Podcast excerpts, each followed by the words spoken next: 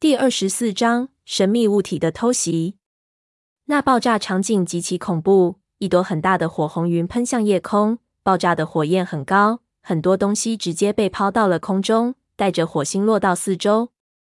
是汽油，发电机被炸掉了。胖子道：“这下他们惨了，怎么会爆炸？”皮包拿着铁锹，这些大猫不可能把发电机咬到爆炸啊！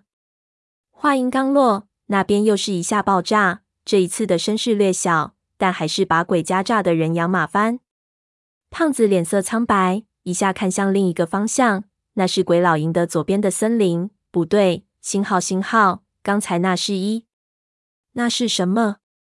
不可能啊，那是迫击炮的声音。胖子道：“迫击炮！”我惊讶道：“有人在用迫击炮轰他们？难道真的组有军队来了？”不可能啊！即使是一支五敖部队。对付我们这些人，也只需要用枪就行了。用迫击炮未免太看得起我们了。胖子也是一脸不可置信的表情，还直起耳朵去听，希望能听到下一声动静。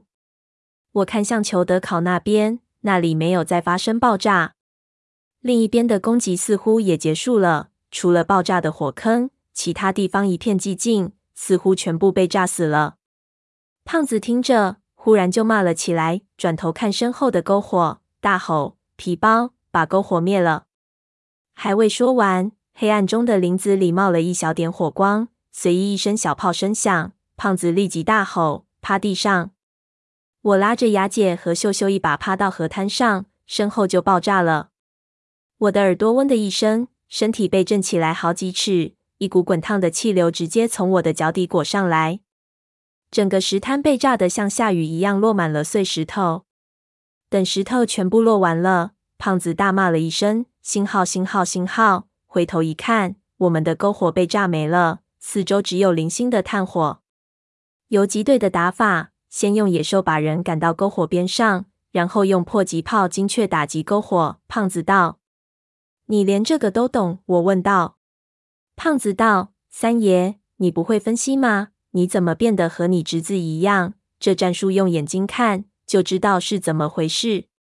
我心中暗骂，他就继续道：“不过对方只有一个人，何以见得？”秀秀一脸灰的问：“我们还活着，就足够说明这一点。这种战术，如果有人在迫击炮开炮前狙击我们，我们就死定了。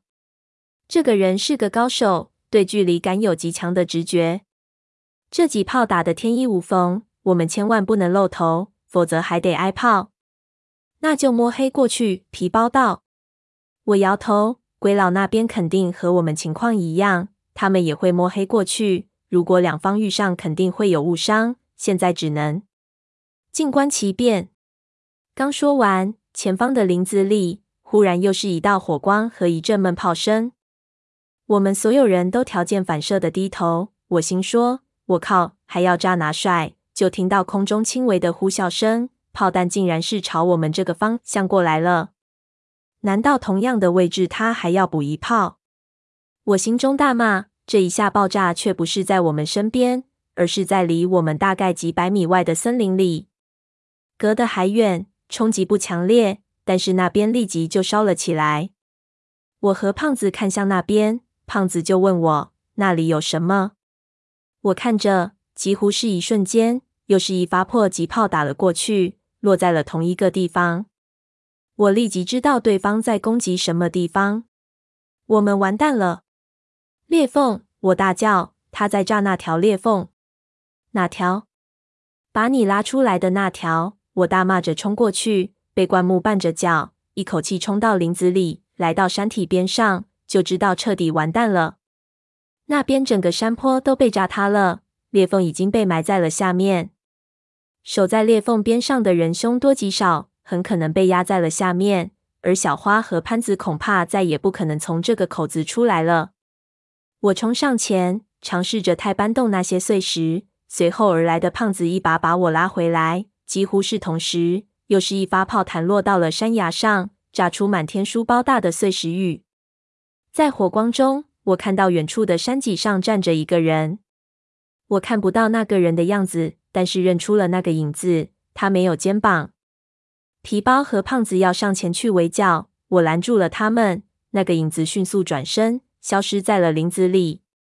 这一晚的袭击，所有人都损失惨重。我眼睁睁看着几十发炮弹准确的落在山崖上，把整条裂缝完全摧毁。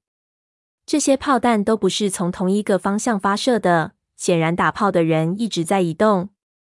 但是他对这里太熟悉了，这么黑的夜晚，他都能准确的从各个地方打出炮弹，击中那条裂缝。我把我在巴乃对于那个没有肩膀的怪人的想法和盘托出。胖子并不感兴趣，他看着自己的肚子，简直愤怒难当。一开始我只是隐隐觉得他就是放火的人，如今看来是坐实了。他一定知道很多内幕，如果有时间的话，我一定得想办法抓住他。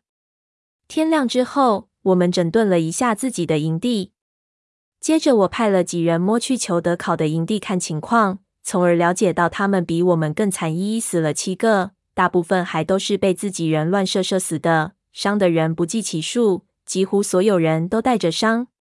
舍利是从湖面摸过来的，我们和裘德考的岗哨都设在靠林子的地方，没有想到他会从湖面上偷袭，之后竟然还有如此诡谲的重武器攻击，自然谁都好不了。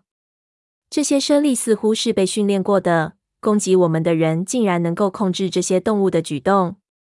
这些我们都没法去生人思考了。让我崩溃的是，那条缝隙竟然被堵住了。不要说救人，小花和潘子都回不来了。